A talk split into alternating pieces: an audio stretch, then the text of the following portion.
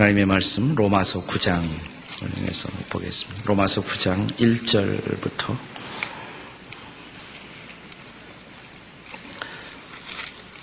사 절까지 로마서 구 장 일 절부터 사 절까지 우리 한 목소리로 함께 같이 낭독하도록 하겠습니다. 로마서 구 장 일 절부터 사 절까지 한 목소리로 함께 낭독하시겠습니다. 다 같이 시작. 내가 그리스도 안에서 참말을 하고 거짓말을 아니하노라. 내게 큰 근심이 있는 것과 마음에 그치지 않은 고통이 있는 것을 내 양심이 성령 안에서 나로 더불어 증거하노니, 나의 형제 곧 굴육의 친척을 위하여 내 자신이 저주를 받아 그리스도에게서 끊어질지라도 원하는 바로라. 저희는 이스라엘 사람이라 저에게는 양자됨과 영광과 언약들과 율법을 세우신 것과 예배와 약속들이 있고. 네, 거기까지 읽으시고요. 한 구절 더 보겠습니다. 로마서 십사 장. 로마서 십사 장입니다. 로마서 십사 장 십칠 절 말씀이 되겠습니다. 로마서 십사 장 십칠 절 말씀이 되겠습니다. 로마서 십사 장 십칠 절 같이 읽겠습니다. 시작. 하나님의 나라는 먹는 것과 마시는 것이 아니요 오직 성령 안에서 의와 평강과 희락이라. 아멘. 어제는 제가 교회 이야기를 말씀했습니다. 오늘은 나라 이야기를 좀 하도록 하겠습니다. 나라 이야기. 성경이 가르치는 나라, 민족에 대한 가르침을 우리가 같이 좀 생각하고, 오늘 특별히 우리 민족을 위해서, 나라, 어려운 국가를 위해서 우리 같이 기도하는 시간을 좀 갖고자 합니다. 나라 이야기입니다. 우리가 나라 혹은 민족을 둘러싸고 성경적이라고 할 수 없는 두 가지의 극단적인 그 관점이 있습니다. 저는 그 하나의 관점을 닫힌 민족주의라고 생각합니다. 닫힌 민족주의. 어떤 사람은 민족지상주의 이렇게 말합니다. 이건 성경적인 민족관이 아닙니다. 닫혀진 민족주의 혹은 민족지상주의. 이것은 자기가 속한 나라에 대한 맹목적인 이기심을 갖고 자기 국가의 이익을 구하지만, 그러나 자기 주변에 있는 다른 나라들에 대한 배려가 전혀 없는 관점, 다른 민족을 무시하고 또 경멸하고 또 경쟁하고 정복하려는 관점, 이것은 결코 성경적인 관점이 아닙니다. 흔히 역사 속에서 이러한 닫혀진 민족주의는 국수주의라는 이름으로 나타나기도 했습니다. 아마도 나치 독일 같은 것이 가장 대표적인 케이스가 될 것입니다. 자기 민족의 이익을 위해서 수많은 유태인들을 희생의 제물로 피를 흘리게 만들었던 역사적 그 과오를 우리는 연상하지 않을 수가 없습니다. 내 민족이 귀하지만 하나님의 관점에서는 다른 민족도 꼭 같이 하나님의 뜻에 따라 지어진 민족이기 때문에 다른 민족을 배려하지 않는 우리 민족만의 이익의 추구, 이것은 결코 기독교적인 관점이 될 수가 없습니다. 이 닫혀진 민족주의죠. 또 하나는 민족 없는 세계주의, 민족이 없는 세계주의. 이것은 많은 지식인들이 이러한 관점을 가지고 있지만 이것은 현실적으로 불가능한 환상이라고 저는 생각을 합니다. 사람이 가족을 떠날 수가 없는 것처럼 어떤 의미에서는 가족의 연장이라고 할 수 있는 민족을 인생은 결코 떠날 수가 없습니다. 에, 우리를 한민족으로, 어, 부족으로 지어주시고 낳게 하신 분도 하나님이십니다. 성경은 이런 부족이 혹은 나라가 존재한다는 현실을 결코 부인하지 않습니다. 어, 과거의 사회주의 국가들이 사회주의의 이상이라는 것은 국가보다 더 위대하다는 것을 강조했지만, 막상 구소련이, 옛날 소련이 붕괴되고 해체되기 시작할 때 과거의 민족적인 혈련을 따라서 구소련이 다 나누어져 버린 그런 역사적 현실을 우리는 잘 알고 있습니다. 민족 없는 세계주의, 이것도 결코 기독교적인 관점이라고 할 수가 없습니다. 우리가 흔히 이 국가를 생각할 때마다 기독교인들이 가져왔던 유명한 고백이 있습니다. 그것은 뭐냐면, 기독교에는 국경이 없지만, 기독교에는 국경이 없지만 기독교인에게는 국가가 있다라는 사실. 그렇습니다. 기독교 신앙 그 자체는 국가를 초월한 것입니다. 그것은 세계적인 것입니다. 하나님의 관심은 열방들 모두에게, 전 세계에 관심이 있습니다. 그럼에도 불구하고 기독교인인 나에게는 여전히 조국이 존재하는 것입니다. 그렇다면 기독교인 나가, 나가 나를 태어나게 하고 나를 살게 만들어준 이 조국에 대해서 어떠한 생각으로 봉사해야 하는가라는 것은 매우 중요한 질문이 아닐 수가 없습니다. 이 질문에 대답하기 위해서는 중요한 전제 하나를 생각해야 되고 또 하나는 중요한 경계 하나, 전제와 경계가 있습니다. 전제 하나는 하나님 나라의 가치 혹은 기독교의 가치라는 것은 민족의 가치보다 우선한다는 것입니다. 하나님 나라의 가치 그리고 성경이 가르치는 기독교의 가치는 민족이라는 가치보다도 훨씬 더 위에 있는 것입니다. 예를 들어서 과거에 어떤 나라가 예수를 믿지 말라라고 국민들에게 강요를 했던 일들이 있었고 지금도 지구, 지구촌의 여러 곳에서는 그런 일들이 벌어지고 있어요. 내가 속한 국가가 내가 가진 신앙을 갖지 말라고 요구했을 때 우리가 순종할 수가 있습니까? 순종할 수 없어요. 사도행전의 사도들의 고백처럼 너희가 사람의 말보다 하나님을 순종하는 것이 더 마땅하다. 하나님의 말씀과 하나님의 명령은 사람의 요구보다도 훨씬 더 위에 있는 것입니다. 그것은 더 높은 가치이고 기독교인에게 있어서 더 높은 하나님 자신의 명령인 것입니다. 그렇기 때문에 하나님 나라의 가치는 민족의 가치보다도 더 우선한다는 것을 우리는 결코 잊어버리지 말아요. 또 하나 성경이 이 문제에 대해서 경계하는 또 하나의 경계가 있는데 우리는 기독교 신앙의 가치를 어, 특정한 어떤 집단이나 특정한 이데올로기나 혹은 특정한 당과 결부시키는 것을 매우 조심해야 한다는 역사의 교훈입니다. 물론 어떤 집단이 다른 집단과 비교해서 훨씬 더 더 많은 기독교적인 가치를 가지고 있을 때 우리는 그 집단을 일시적으로 지지하는 행동을 할 수가 있습니다. 그러나 그럼에도 불구하고 기독교가 한 집단과 동일시 되는 것은 매우 위험한 것입니다. 예를 들어서 요즘 우리 국가 안에서 아주 매우 뒤늦게 매우 의례적으로 자본주의와 사회주의라는 이데올로기가 다시 이 땅에서 우리 국민들을 소위 우와 좌로 나누는 그런 이데올로기적인 갈등이 다시 이 땅에 재현되는 조짐들을 우리가 보고 있습니다. 과연 기독교는 자본주의 편에 설 수가 있는지, 과연 기독교는 사회주의 편에 설 수가 있는가라는 물음들이 제기되고 있습니다. 그런데 우리가 먼저 기억할 것은 자본, 기독교는 자본주의도 아니고 분명히 사회주의도 아니에요.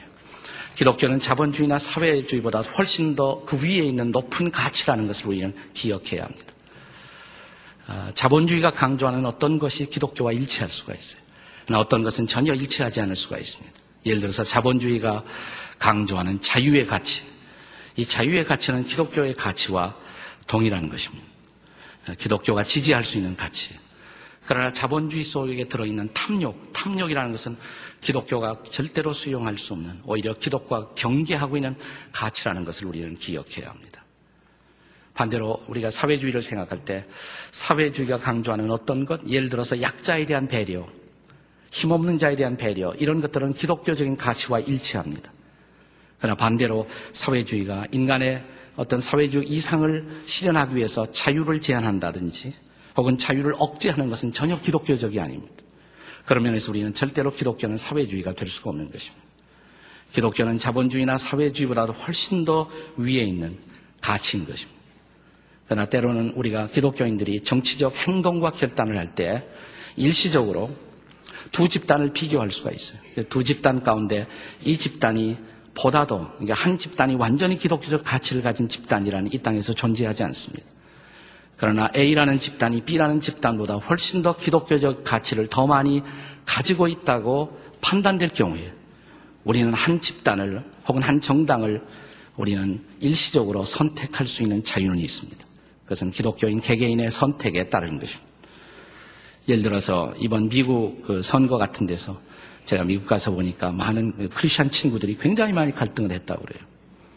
그러나 그 갈등 속에서도 더 많은 사람들이 부시를 선택했습니다. 우리 한국 사람들에게는 굉장히 기분 나쁜 소식일지도 모르지만 그러나 예를 들어서 평화를 추구하는 면에 있어서는 캐리라는 후보가 훨씬 더 많은 기독교에 가까운 가치를 갖고 있을지 모르지만 예를 들어서 낙태를 반대하든지 혹은 동성연애를 반대한다든지 혹은 가정을 중시한다든지 프로 패밀리 같은 가치에 있어서 부시의 가치가 훨씬 더 기독교적 가치에 가깝다고 믿은 많은 기독교인들은 결국 부시를 선택했던 것입니다. 그렇다고 해서 기독교 한 정당과 정당과 이렇게 아이덴티파이 될 수가 있는 것은 결코 아닙니다. 선거 때가 되면 제가 항상 이런 질문을 받아요. 목사님은 어떤 당이십니까? 저한테만 살짝 얘기해 주세요. 어. 한나라당이십니까? 열린우리당이십니까? 근데 제가 뭐 어느 때나 틀림없이 정답으로 드리는 대답이 있습니다. 저는 예배당에 속해 있습니다. 네. 그러나 여러분들이 한 당에 대한 선택을 할 때 어떤 당이 보다 더 기독교적 가치를 가지고 있는가를 여러분이 고려하는 것은 전적으로 그것은 여러분의 선택의 몫인 것입니다. 우리가 로마서를 읽어보시면 로마서 구 장 방금 읽은 텍스트에서 바울 사도는 바울 사도는 자기의 민족에 대한 자기의 아주 애절한 사랑과 관심을 고백하고 있습니다. 자기의 권력과 친척인 이스라엘 민족을 위해서는 자기가 그리스도에게서 끊어질지라도 자기는 민족을 버릴 수가 없다. 떠날 수가 없다. 내 민족 이스라엘이 구원을 받는 모습을 내가 보고 싶다. 이것은 바울 사도의 마음속에 피 맺힌 한과 같은 민족에 대한 사랑이고 배려였던 것을 볼 수가 있습니다. 우리가 로마서를 공부해 보시면요. 로마서 한 구 장부터 십일 장까지 이 석장, 구 장, 십 장, 십일 장이 바울이 자기가 속한 민족인 이스라엘 민족의 회복을 얼마나 열망하고 있는 것인가를 그 전체를 통해서 볼 수가 있습니다. 우리도 국가를 가진 그리스도인들이라면 내가 속한 국가가 정말 하나님의 뜻 가운데 회복되도록 또 하나님의 관심 속에 서 있도록 우리가 기도하고 행동할 책임이 우리에게 있습니다. 사실 보수적이고 복음적인 기독교인일수록 사회에 참여하는 일에 있어서는 매우 둔한 그리고 무관심한 그런 입장을 과거의 역사 속에서 보여왔습니다. 근데 이것이 굉장히 현대 복음주의 그리스도인들에게서 중요한 한 전환점이 일어났던 해가 있는데 그것이 천구백칠십사 년이에요. 천구백칠십사 년에 스위스 로잔에 전 세계 복음주의 기독교 지도자들이 모였습니다. 삼천오백 명이 모였어요. 삼천오백 명. 빌리 그레이엄 목사님의 주최로 전 세계 복음주의를 대표하는 지도자들이 스위스 로잔에 모였을, 모였을 때 그들이 모여서 며칠간 기도하면서 중요하게 토론하는 것 중에 하나가 기독교인들의 사회적 책임과 참여에 대한 문제였습니다. 그러면서 이 기독교의 사회 참여, 이 사회 참여라는 것은 흔히 두 가지로 나눌 수가 있습니다. 사회 참여라는 것은 큰 테두리의 개념이고 사회 참여 안에 사회 봉사가 있고 사회 행동이 있습니다. 소셜 서비스라는 개념이 있고 그다음에 소셜 액션이라는 두 가지 개념이 사회 참여 안에 들어있어요. 기독교는 사회 봉사는 언제나 해왔습니다. 사회 봉사는 언제나 해왔어요. 그러나 기독교가 특별히 보수적이고 복음적인 기독교가 민감하지 못했던 부분 그리고 참여하지 못했던 부분은 사회 행동의 분야였습니다. 이걸 제가 이렇게 쉽게 여러분에게 설명해 볼 수가 있어요. 예를 들어서 성경에 보면 그 여리고길에서 강도 맞은 사람의 이야기가 나옵니다. 여리고길을 가다 한 사람이 강도를 만나서 지금 쓰러져 누워서 피를 흘리고 있습니다. 거기에 사마리아 사람이 쓰러져 있는 사람을 보고 달려가서 자기의 옷을 찢어 붕대처럼 그 사람의 상처를 감아주고 포도주를 부어서 상처를 치료하고 그 사람을 들쳐업고 주막에 가서 이 사람을 잘 돌보아 주었습니다. 이것은 사회 봉사입니다. 소셜 서비스예요. 기독교는 그와 비슷한 일들은 언제나 해왔어요. 그러나 우리는 이 이야기 속에서 한 가지 보다 중요한 근원적인 질문을 던질 수가 있어요. 여리고길에서 밤낮 언제나 자주 여리고길에서 너무나 많은 사람들이 계속 강도를 맞아 쓰러진다면 우리는 강도를 맞은 다음에 사람들을 치료하는 일만 할 것인가? 아니면 여리고길에서 사람들이 강도를 만나지 않도록 이 길에다가 뭐 이렇게 등도 좀 세우고 파출소도 세우고 그래서 이 길에서 사람들이 사고를 만나지 않도록 주변의 환경을 바꾸는 일도 해야 하지 않을 것인가라는 물음입니다.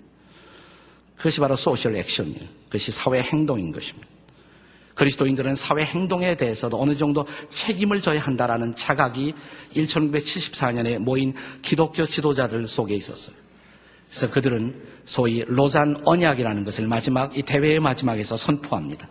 천구백칠십사 년 로잔 언약, 복음주의자들의 사회 책임에 대한 문제를 고백한 것입니다. 제가 그 부분을 한번 읽어보겠어요. 그리스도인들의 사회적 책임, Christian Social Responsibility라는 그러한 대목입니다. 우리는 하나님이 모든 사람의 창조자인 동시에 심판자이심을 믿는다. 그러므로 우리는 인간 사회 어디서나 정의와 화해를 구현하시고 인간을 모든 종류의 압박에서 해방시키려는 하나님의 권념에 참여하여야 한다. 사람은 하나님의 형상대로 창조되었기에 인종, 종교, 피부 및 문화, 계급, 성 또는 연령의 구별 없이 모든 사람이 타고난 존엄성을 지니고 있으며 따라서 사람은 서로 존경받고 섬김을 받아야 하며 누구나 착취당해서는 안 된다. 이 점을 우리는 등한시하여 왔고 또는 왕왕 전도와 사회 참여가 서로 상반되는 것으로 잘못 생각한 데 대하여 참회한다. 사람과의 화해가 곧 하나님과의 화해가 아니며 사회의 행동이 곧 전도는 아니며 정치적 해방이 곧 구원은 아닐지라도 전도와 사회의 정치적 참여는 우리 그리스도인의 의무의 두 가지 부분이라는 것을 우리는 인정한다. 왜냐하면 이 두 가지는 다 같이 하나님과 인간에 대한 우리의 교리, 우리의 이웃을 위한 우리의 사랑, 그리고 예수 그리스도에 대한 우리의 순종의 필수적 표현들이기 때문이다. 구원의 메시지는 모든 종류의 소외와 압박과 차별에 대한 심판의 메시지를 내포한다. 그러므로 우리는 악과 부정이 있는 곳에서는 어디서나 이것을 공박하는 일을 무서워해서는 안 된다. 사람들이 그리스도를 받아들이면 그의 나라에 다시 태어난다. 따라서 그들은 불의한 세상 속에서도 그 나라의 의의를 나타낼 뿐만 아니라 전파하기에 힘써야 한다. 우리가 주장하는 구원은 우리의 개인적 그리고 사회적 책임을 총체적으로 수행하도록 우리를 변화시키는 것이어야 한다. 행함이 없는 믿음은 죽은 것이다. 이것이 천구백칠십사 년에 복음주의적 그리스도인들이 고백했던 사회 참여에 대한 고백이었습니다. 최근에 제가 그 우리 나라의 어려운 현실을 보면서 이 땅의 복음주의적 그리스도인들의 그 사회적 참여를 위한 기독교 시민단체, 크리스천 엔지오 기구의 결성이 필요하다는 그리고 참여해 주었으면 좋겠다는 그런 요청을 제가 받은 일이 있습니다. 그래서 상당히 오랜 시간 제가 숙고를 했어요. 고민을 하고. 그러다가 제가 그 단체를 준비하고 있는 사람들에게 이런 몇 가지의 전제를 달고 참여를 제가 결정했습니다. 개인적인 참여입니다만 그것은 뭐냐면 우선 이 우리가 지금 만들려고 하는 이 기관이 이 크리스천 엔지오가 결코 어느 한 당파의 당리당략을 따르는 것이어서는 안 된다는 것입니다. 철저하게 이것은 한나라당을 지원하는 것도 아니고 열린우리당을 지원하는 것도 아니고 지금은 양극화된 우리 사회의 현실을 보면서 그 여론을 통합할 수 있는 통합적인 기관이라면 제가 참여할 수 있다고 그랬어요. 어, 이러한 입장에서 때로는 한나라당이 잘못할 때 한나라당을 꾸질 수가 있어야 하고 때로는 열린우리당이 잘못할 때 그것을 꾸질 수 있어야 하고 그래서 우리 국가가 궁극적으로는 하나님의 나라와 가치를 향해서 움직여갈 수 있는 보다 높은 우위에서 이런 가치를 인도해 가는 것이라면 제가 참여할 수 있다는 그런 허락을 했습니다. 여러 가지 제 주변에 있는 사람들의 충고를 받아들여서 그러나 목회를 하고 있는 목사로서 일선에서 어떤 정치적인 결정을 했을 때 그것이 우리 교회에 미치는 어떤 파장이 없도록 하기 위해서 제가 나중에 처음에 공동대표를 제안받았지만 대표만은 빼달라고 그랬습니다. 그래서 고문으로 들어갔습니다. 고문으로 들어갔어요. 예, 아마 어제 아침에 이 조직이 어, 공식적으로 출발했기 때문에 오늘 아침 신문에 아마 날 것입니다. 기독교 사회 책임이라는 기관으로서 이 기관이 출범하게 되었어요. 자, 이 기관이 우리의 당면 목표라는 입장으로 몇 가지를 선언했습니다. 기독교 사회 책임은 우리나라가 위기에서 벗어나 다시 한번 하나님의 가치에 충실한 나라 그리고 선진국의 대열에 다시 진입할 수 있도록 특별히 다음 네 가지 과제에 역점을 두고자 한다. 국민통합, 우리 사회의 이념 갈등과 국론 분열을 해소하기 위해서 노력한다. 좌우 양극화와 편가르기로 고통을 겪는 우리 사회를 하나로 통합시키고 우리의 관심을 대립에서 대화로, 과거에서 미래로, 폐쇄사회에서 열린사회로 전환하도록 한다. 이를 위해 자유주의와 공동체주의, 경쟁력 강화와 사회적 형평, 환경보존과 개발의 조화를 추구하고 자주적 세계화와 열린민족주의를, 열린민족주의를 지향한다. 경제위기의 극복, 경제위기를 극복하고 민생문제를 해결하기 위해 노력한다. 공정한 시장경쟁 원리에 기초화돼 포퓰리즘적 문제 해결을 거부하고 창의와 자율이 보장되는 자유시장경제를 적극 지지한다. 동시에 부패와 특권의 척결을 통해 경쟁력을 강화하고 투명한 경영과 노동자의 이기심의 억제를 통해 기업의 희망을 창출하고 소외계층에 대한 관심과 나눔운동의 활성화를 통해 민생문제 해결에 힘쓴다. 한반도 평화와 사회안정, 한반도의 평화와 안전 그리고 사회안정을 추구한다. 한미관계의 우호와 평화적인 남북관계를 동시에 함께 추구하고 남북협력 문제와 북의 인권 문제를 함께 중시하고 안보와 평화가 분리될 수 없음을 명확히 한다. 동시에 법치와 질서, 가정의 중시와 노인의 공경, 인터넷 언어폭력으로 위협받지 않은 자유로운 의사 발표를 가능하게 함으로써 건강한 공동체의 회복에 앞장선다. 미래를 위한 비전의 제시, 단지 현재의 어려움을 극복하는 일에 그치지 않고 보다 밝은 미래를 위한 설계에 총력을 경주한다. 우리의 미래가 경제적으로만 선진국이 아니고 삶의 질이 보장되고 영적으로 충만하며 하나님의 창조 질서가 보존되고 이웃과 함께 나누는 선진국이 되도록 새하늘과 새 땅을 위한 비전 제시에 총력을 경주한다. 제가 대체로 이러한 그 출발 선언문이 기독교적 가치와 부합한다고 생각하기 때문에 나라를 위한 그런 어, 어, 기도의 그 관심 속에서 일단 참여를 허락을 했습니다. 하지만 제가 또 하나 전제한 것은 그러나 만약 이 방향으로 가지 않는다면 저는 언제라도 거기에서 떠날 것이라는 것도 함께 명확히 했습니다. 그러나 무엇인가 우리가 하지 않으면 안 될 이런 시점에 있어서 우리는 우리의 국가 속에 하나님의 나라가 나라의 가치가 반영되도록 한다는 것은 이 시점에서 기독교인들의 중요한 책임이라고 저는 믿습니다. 자, 그러면 우리나라, 우리가 섬기는 나라, 또 우리가 결코 저버릴 수 없는 나라, 또 우리가 사랑해야 할 나라, 이 한국이라는 나라, 우리나라 속에 하나님의 나라의 가치가 실현되기 위해서 우리가 어떤 나라가 되도록 우리나라를 바라보면서 기도해야 옳을까요? 우리는 이 질문에 대한 대답을 우리가 함께 읽었던 로마서 십사 장 십칠 절에서 얻을 수 있다고 생각해요. 우리가 로마서 십사 장 이십칠 절에 보시면 여기서 하나님 나라의 본질을 바울 사도가 이렇게 천명하고 있습니다.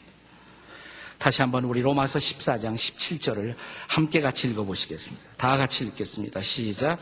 하나님의 나라는 먹는 것과 마시는 것이 아니요 오직 성령 안에서 의와 평강과 희락이라 그랬습니다. 여기서 하나님 나라의 본질과 가치로 성경이 강조한 것은 세 가지입니다. 세 가지가 뭡니까? 의와 평강과 희락이라는 것입니다. 여기 바울은 하나님의 나라는 먹는 것과 마시는 것이 아니다 그랬어요. 이 말을 오해하지는 마십시오. 먹는 것과 마시는 것이 중요하지 않다는 말은 결코 아닙니다. 인간이 이 땅에 살아가는 동안에 경제는 떠날 수 없는 우리의 관심일 수밖에 없습니다. 그러나 주님이 산상수훈에서 강조한 것처럼 우리가 먼저 그의 나라와 그의 의를 구한다면 그 모든 것을 주께서 더해 주실 것입니다. 저는 우리나라의 경제 문제를 풀어가는 중요한 원칙도 경제 그 자체에 대한 관심 이상으로 우리가 더 기울여야 할 중요한 관심은 하나님의 나라에 대한 관심, 하나님의 나라의 가치가 우리나라 안에서 어떻게 회복될 수 있어야 하는가라는 중요한 관심이어야 한다고 생각합니다. 우리가 진실로 주께서 우리에게 가르치신 그대로 하나님의 나라와 의를 추구하는 그런 물결이, 그런 바람이 우리 민족 속에 일어날 수 있다면 우리가 그토록 다시 희망하고 있는 경제의 회복과 회생도 저는 하나님이 허락하실 것이라고 믿습니다. 그러나 중요한 것은 먼저 하나님의 나라의 가치를 우리가 다시 한번 바라보는 일입니다.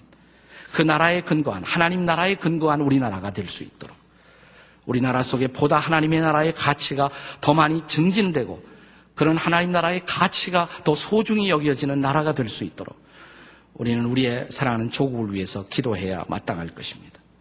그렇다면 우리가 사모하는 나라, 어떤 나라가 되어야 할까요? 의의 나라가 되어야 하겠죠. 첫 번째는 의의 나라가 되어야 할 것입니다. 근데 문제는 의의가 무엇인가라는 것이에요. 우리는 의의 그러면 그냥 우리가 그냥 보편적으로 일반적으로 생각하는 정의, 사회정의 혹은 소셜 저스티스 이런 개념들을 우리는 생각할 수가 있습니다. 우리가 지금 로마서를 함께 읽었는데 중요한 것은 로마서를 통해서 하나님의 의를 생각하는 것이 더 중요한 것입니다. 왜냐하면 사람이 생각하는 의라는 것은 어떤 사람에게는 정의가 다른 사람에게는 불의가 될 수가 있어요. 인간의 정의에 대한 관점도 매우 상대적일 수가 있는 것입니다. 일찍이 오래전에 기독교 철학자인 파스칼은 이런 말을 했습니다. 피레네 산맥의 이쪽에서는 정의가 그 산맥의 저쪽에서는 불의가 될 수가 있다라고 말을 했습니다. 정말 의가 무엇인가? 바울은 특별히 의라는 개념을 로마서 일 장부터 팔 장 전체를 통해서 다루고 있습니다. 로마서 일 장과 일 장에서 팔 장까지에서 바울이 다루고 있는 의의 개념을 한마디로 말하면 하나님과의 바른 관계예요. 하나님과의 바른 관계. 어떻게 죄인이 하나님 앞에서 의롭다함을 얻을 수가 있는가? 바울이 성령의 감동을 통해서 발견한 정답은 이것입니다. 오직 예수 그리스도를 믿음으로서만, 예수 그리스도를 믿음으로 우리가 하나님 앞에 뭐예요? 의롭다함을 얻을 수가 있다라는 사실이에요. 그렇습니다. 그러므로 의로운 나라, 이 말은 막연히 그냥 정의로운 나라가 된다라는 막연히 추상적인 그런 개념이 아니라 하나님과 올바른 관계를 맺는 나라. 저는 우리나라가 하나님 나라와 하나님, 하나님과 역사의 주인이신, 창조의 주인이신, 만물의 주인이신 하나님, 그 하나님과 올바른 관계를 맺는 하나님 보시기에 기뻐하는 나라가 될 수 있기를 기도합니다. 이것은 무엇보다 중요한 것이에요. 우리나라가 하나님에 의해 근거한 하나님과 바른 관계를 맺는 나라가 되도록 하기 위해서 무엇보다 이 땅에 복음의 전파가 더 많이 일어나야 합니다. 더 많은 사람들이 예수를 믿고, 더 많은 사람들이 성경의 가치를 받아들이고, 더 많은 사람들이 하나님을 경외하고, 또 하나님의 뜻을 따라 우리나라의 국정을 운영하는 사람들이 많아질 때 그만큼 우리나라는 하나님의 의에 근거한 나라가 될 줄로 믿습니다. 주님, 우리의 나라를 의의 나라가 되게 하옵소서. 그래서 하나님의 가치가 더 많이 이 땅에서 실현되는 그 나라의 가치가 우리나라 각계각층의 사회의 모든 영역 속에 실현돼요. 하나님 보시기에 보다 기쁜, 물론 예수님 오시기 전까지 이 나라에서 불의는 완전히 없어지지 않을 것입니다. 죄는 완전히 없어지지 않을 것입니다. 죄와 불의는 계속 성행할 것입니다. 그럼에도 불구하고 하나님의 가치가 더 중시되고, 그래서 불의가 통제당할 수 있는, 불의가 더 축소될 수 있는, 하나님을 경외하는 그 믿음이, 하나님을 두려워함이 우리 사회의 모든 영역 속에 나타날 수 있도록, 우리나라가 의의 나라가 될 수 있도록 기도하는 저와 여러분이 될 수 있기를 바랍니다. 의인의, 의의 나라가 되게 하옵소서. 이게 첫 번째 우리의 기도의 제목이 되어야 합니다. 다 같이 한번 하십시다. 의의 나라가 되게 하옵소서. 여기 하나님 나라의 가치로 바울 사도가 두 번째로 강조한 것은 뭐예요? 평강입니다. 평강. 평강. 하나님의 나라의 본질을 평강이라고 말합니다. 왜냐하면 하나님이 평강의 하나님이세요. 성경은 하나님을 소개할 때마다 그분이 평화의 하나님이라고 말씀하십니다. 하나님의 아들이신 예수님을 소개하면서 그 예수님을 평화의 왕자라고 말합니다. Prince of Peace, 평화의 왕자. 예수님이 이 땅에 태어나셨을 때 천사들은 그분의 탄생의 기쁜 소식을 알리면서 이렇게 노래했습니다. 하늘에서는 지극히 높은 곳에서는 하나님께 영광이고, 땅에서는 기뻐하심을 입은 사람들 중에 뭐예요? 평화로다 그랬습니다. 그분은 평화를 갖고 오셨어요. 그래서 평화가 증진되는 곳에 하나님의 기뻐하심이 있습니다. 우리나라가 평화를 향해서 움직여갈 때 하나님이 훨씬 더 기뻐할 것이라고 생각해요. 우리가 로마서 전체를 이렇게 공부해 보시면 로마서에서 이 평화라는 주제가 계속적으로 탐색되고 있습니다. 우선 두 단계로 나타나 있어요. 두 단계로. 첫째로 예수 그리스도를 믿음으로써만 우리가 하나님과 평화할 수 있다. 이걸 우리말 번역에 따르면 하나님과 화목할 수 있다. 죄인이 어떻게 하나님과 화목할 수가 있는가. 화목 제물로 오신, 평화의 제물로 오신 예수 그리스도를 받아들일 때 우리가 하나님과 평화한다. Peace with God. 하나님과 평화한다. 그리고 하나님과 평화한 사람들만이 하나님의 평화를 가질 수가 있으며, 이 하나님의 평화를 마음속에 가진 사람들의 그 다음 중요한 책임이 뭔가. 우리가 로마서를 계속 공부해 보시면 로마서 십이 장에 들어와서 로마서 십이 장 십팔 절에서 바울은 이제 이렇게 말합니다. 너희가 할 수 있거든, 할 수 있거든 모든 사람으로 더불어 뭐하라? 평화하라. 이렇게 말합니다. 할 수 있거든 모든 사람으로 더불어 평화하라. 자, 우선 평화의 중요한 전제가 있어요. 그 평화의 전제는 우리가 예수님을 받아들이고 또 하나님을 아버지로 섬기게 될 때 우리는 하나님과의 관계에 있어서 평화할 수가 있습니다. 하나님을 아버지라고 부르게 되고 하나님을 향한 사랑의 마음을 갖게 됩니다. 그때 우리의 마음속에, 영혼 속에 진정한 평화가, 진정한 피스가 올 수가 있다는 것이에요. 그리고 이 평화를 간직한 사람들만 진짜 평화를 위해서 일할 수가 있다는 것입니다. 그리고 이런 평화를 소유하게 된 사람들에게 이제 성경은, 그리고 하나님은 우리에게 피스 미션을 맡기십니다. 평화의 미션을 맡기십니다. 그래서 이제 우리가 다른 사람들과 더불어 평화할 수 있어야 한다는 것이에요. Peace with others. 다른 사람들과 더불어 평화할 수가 있어야 합니다. 저는 그런 의미에서 어떤 경우에서라도 남북 간의 평화는 계속해서 추구되어야 할 중요한 명제라고 생각을 해요. 우리가 북한의 이데올로기를 절대로 수용할 필요가 없습니다. 아니 수용해서도 안 됩니다. 그것은 기독교적인 가치와 멀어져 있기 때문에 그래요. 그럼에도 불구하고 우리가 북한에 있는 동포들을 한결같이 사랑하고 이 땅에서 평화가 정착할 수 있도록 평화를 위해서 기도하고 평화를 위해서 추구되는 일들 가운데 지지를 보내는 것은 저는 그리스도인들의 중요한 의무라고 생각합니다. 왜냐하면 하나님이 이 땅을 바라보시면서 기뻐할 수 있는 나라, 그것은 이 나라가 평화의 나라가 되는 것이기 때문에 그렇습니다. 사랑하는 여러분, 이 땅이 평화의 나라가 될 수 있도록 계속 기도하십시다. 평화의 나라. 우리 다 같이 평화의 나라가 되게 하옵소서. 세 번째 중요한 여기 하나님 나라의 또 하나의 가치를 바울이 이렇게 설명합니다. 하나님 나라는 먹고 마시는 것이 아니라 성령 안에서 첫째는 의이고 둘째는 평강이고 평화이고 세 번째는 뭐라고 그랬어요?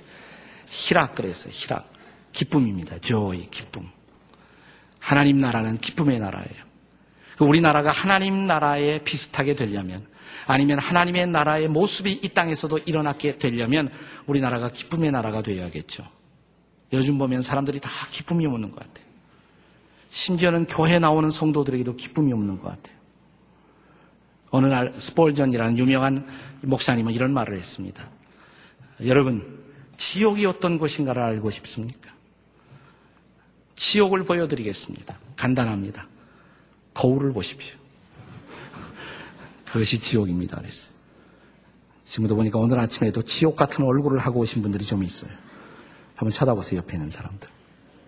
한번 쳐다봐요. 이렇게. 네. 우리가 정말 예수 그리스도를 믿고 구원을 경험하고 하나님의 자녀가 된 사람들이라면 우리 마음속에 좀 기쁨이 있어야겠죠. 기쁨이. 근데 성도들조차도 기쁨을 갖지 못하고 있어요. 물론 우리를 둘러싸고 있는 현실이, 환경이 우리에게서 이런 기쁨을 억압하고 기쁨을 빼앗아가고 있는지도 모릅니다. 그러나 여러분, 바울은 그가 로마의 감옥 속에서 편지를 쓰면서 빌립보의 성도들에게 이런 편지를 쓰지 않았습니까? 여러분 기뻐하세요. 항상 기뻐하십시오. 내가 다시 말씀드립니다. 기뻐하십시오.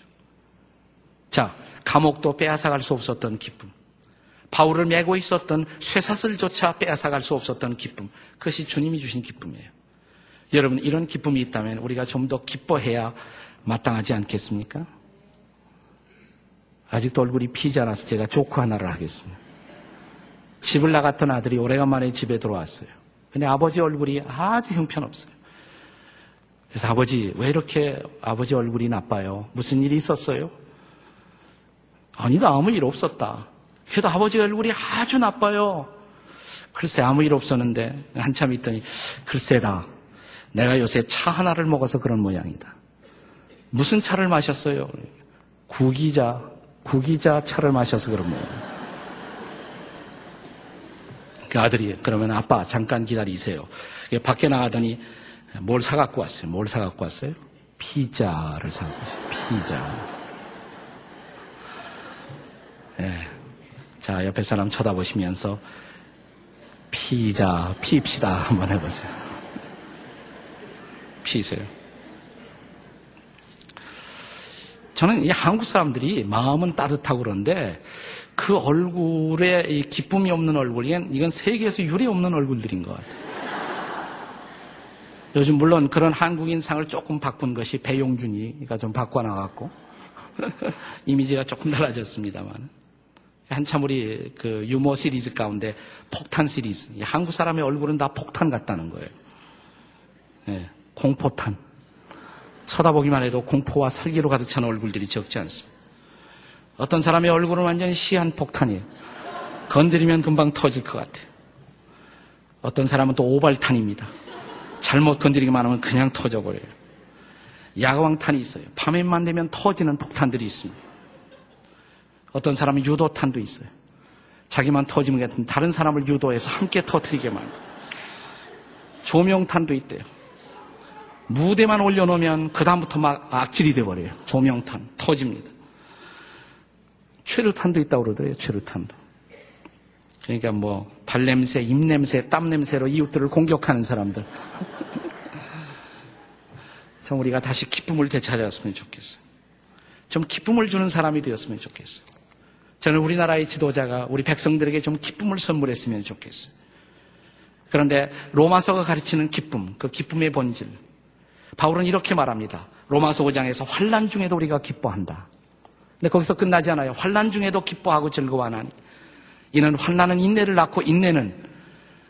그 다음에 마지막으로 강조한 중요한 단어가 있어요. 소망입니다. 소망을 낳는. 우리가 기뻐할 수 있는 것은 왜냐하면 소망이 있기 때문에. 저는 그래서 민족의 지도자는 소망을 좀 제시해야 된다고 생각해요. 저는 기독교 사회의 책임이라는 크리스찬 엔지오 모임을 통해서 제가 그런 주장을 했습니다. 우리가 비판만 하지 말고, 비판은 다른 사람들도 많이 하니까 비전을 제시했으면 좋겠다. 나라의 지도자를 좀 비전을 제시하도록, 소망을 가질 수 있도록. 우리가 아무리 현실이 어려워도 우리가 소망을 붙들 수 있다면, 희망을 가질 수 있다면 우리는 다시 기뻐할 수가 있을 줄로 믿습니다. 비전을 가진 나라. 그래서 우리의 마음속에 다시 기쁨을 회복할 수 있는 나라. 현실이 어려운 것은 사실입니다. 답답한 것도 사실이고 안타까운 것도 사실입니다. 그리고 현실을 분석하는 사람들의 생각과 의견이 다양한 것도 사실이고 일치될 수 없는 것도 사실일지 모릅니다. 그러나 우리가 만약 그리스도 안에서 하나님이 우리 민족을 향해서 가지고 계시는 그런 비전을 볼 수가 있다면, 그런 꿈을 볼 수가 있다면 저는 우리 민족이 다시 재기할 수 있다고 믿습니다. 우리 민족은 훌륭한 민족이에요. 우리가 우리 스스로를 많이 자학하고 있지만 이렇게 짧은 기간에 이렇게 많은 발전을 이룬 나라도 우리나라 바깥을 나가보면 쉽지 않아요. 여러분 생각해 보십시오. 단군 이래로 우리나라가 중국 사람이나 러시아 사람들에게 부러움의 대상이 되었던 일이 언제 있었습니까? 그런 일이 없었어요. 근데 우리는 우리를 너무 자학해요. 우리가 해놓은 업적도 사실은 저는 만만치가 않다고 생각을 해요. 우리가 좀 자긍심을, 좋은 의미의 자존심을 회복할 필요도 있다고 생각해요. 우리의 최근 세사 속에 우리가 저지른 많은 실패와 아픔도 있었지만 그럼에도 불구하고 우리 한국 민족 속에 부어주셨던 하나님의 은혜, 하나님의 사랑 결코 적지 않았다고 생각합니다.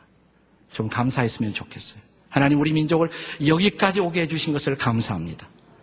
여러분, 우리 한국은 여러 가지 어려움에도 불구하고 미국을 제외하고 전 세계 선교사를 두 번째로 파, 많이 파송하는 만 삼천 명 이상의 선교사를 파송하는 제이의 파송 국가가 되었어요.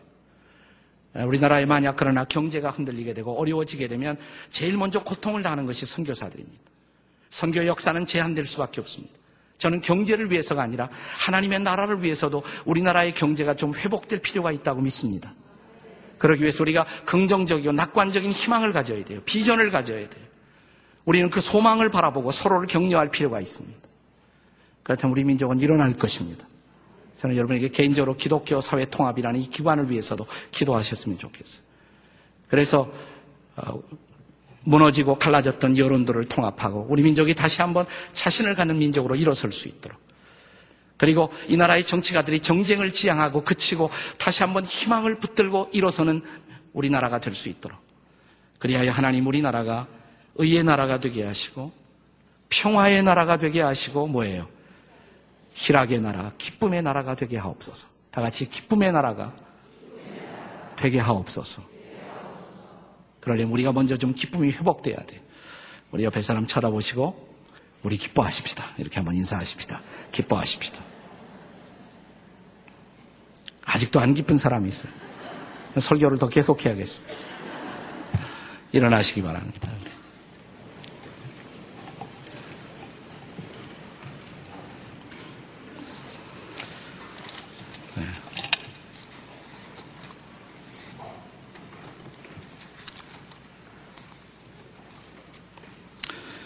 예, 우리 제가 이 시간 한번 함께 부르고 싶은 찬송가가 있어요.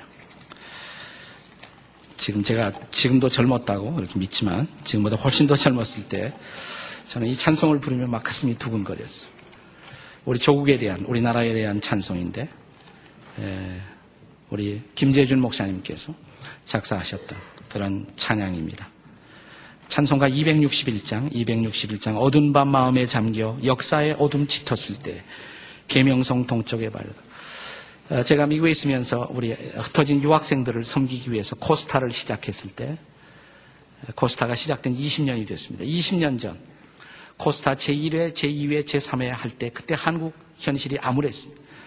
대학가가 계속 최루탄으로 얼룩지고 막 사람들이 화염 속에서 캠퍼스에서 떨어지고 죽고 젊은이들이 고난을 받고 이런 민주화의 암울하고 어두운 시기에 코스타에 모인 학생들이 이 찬송을 부르면서 일주일 내내 울면서 통곡하며 불렀던 그런 찬송인데, 그러면서도 우리나라의 미래 속에 하나님이 희망을 주실 것을 잃지 않고 찬양하며 기도했던 감격들이 제 마음속에 남아있는 그런 찬양입니다.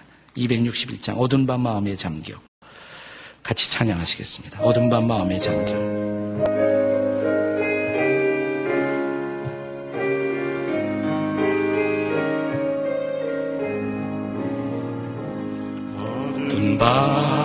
마음에 잠겨 역사의 어둠 짙었을 때에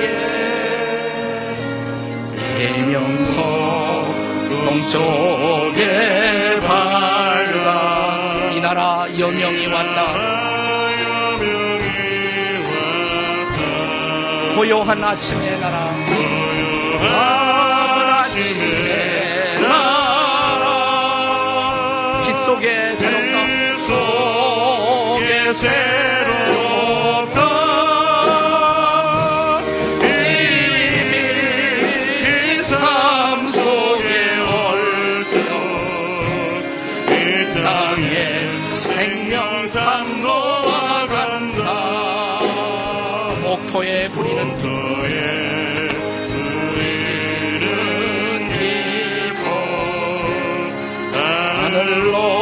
줄기까지 솟을 때 아버지 엄마를 해요 그 열매 만민이 산다. 고요한 아침의 나라 고요한 아침의 나라 이름을 부르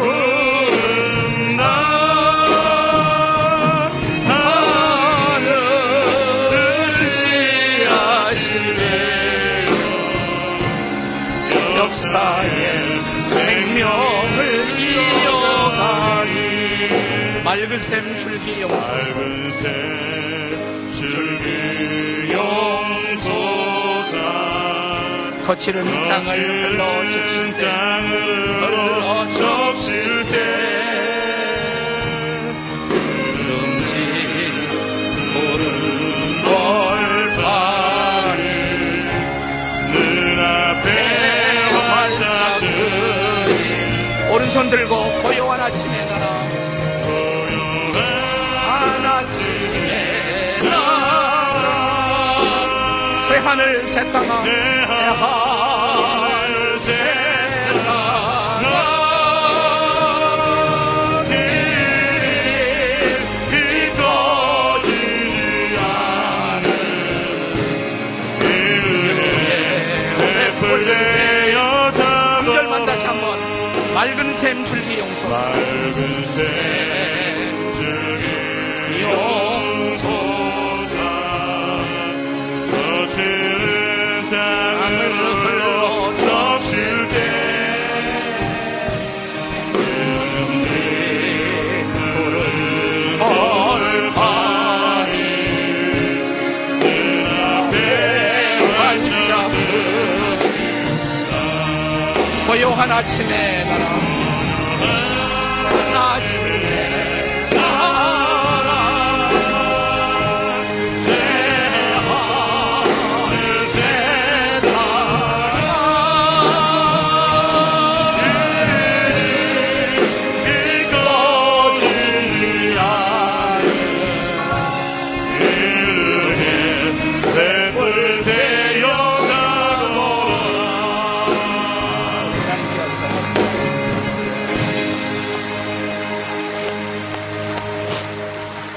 우리 두 손 들고 한번 우리 민족을 위해서 오늘 간절히 기도하는 시간을 잠시 가졌으면 좋겠습니다.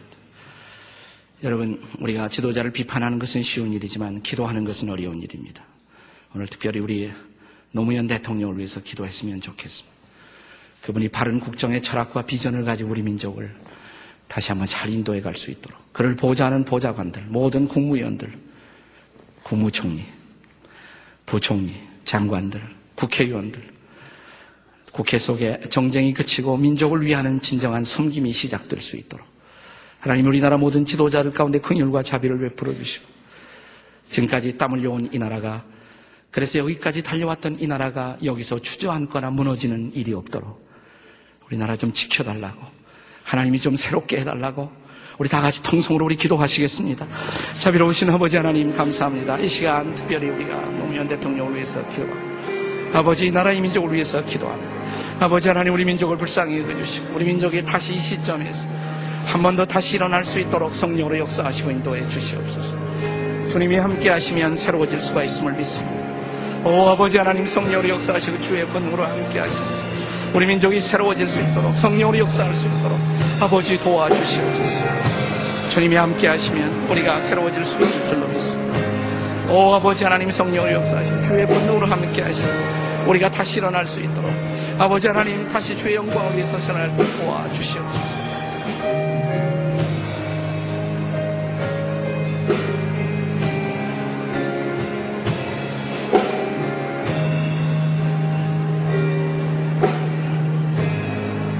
특별히 이 시간은 우리 남북관계가 앞으로 잘 좀 풀려갈 수 있도록 기도하십시다.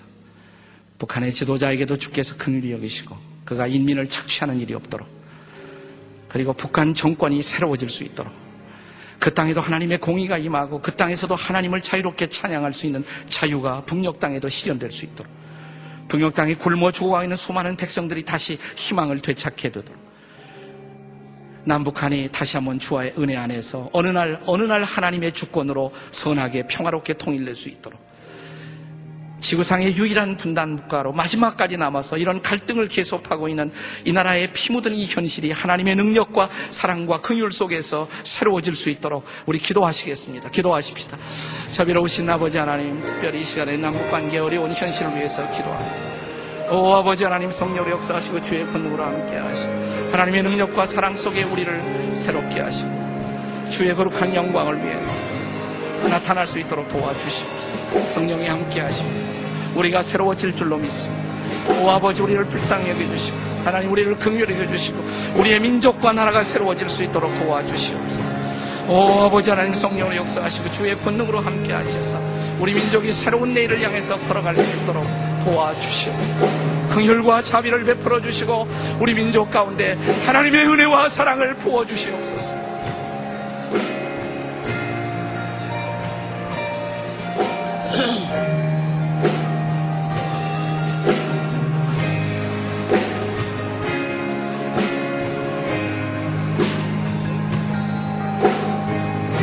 기도하시겠습니다. 아버지 하나님, 언제까지입니까? 지구상 유일한 최후의 분단 국가가 되어 아직도 남북한의 형제들이 총을 들고 대치하고 있는 슬프고 아름, 안타까운 현실.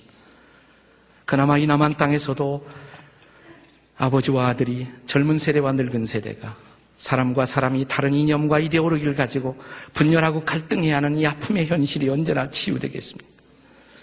아버지, 민족을 불쌍히 여겨주시옵소서.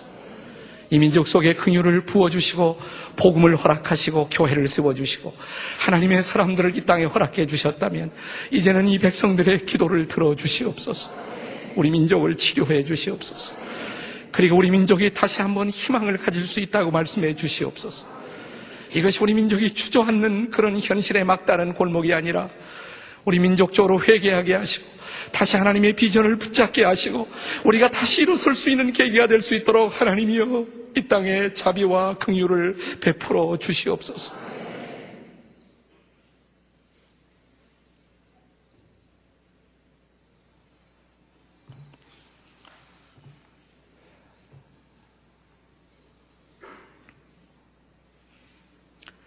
우리 주 예수 그리스도의 은혜와 하나님 아버지의 사랑과 성령의 이 민족을 만져주시고 치료하시고 새롭게 하시는 은혜가 하나님 이 땅 모든 현실 가운데, 모든 영역 가운데, 정치, 사회, 경제, 종교, 문화 모든 영역 가운데 하나님의 치료가 나타나 이 민족이 다시 한번 희망을 붙들고 일어날 수 있도록 도와주시기를 간절히 기원하옵나이다. 아멘.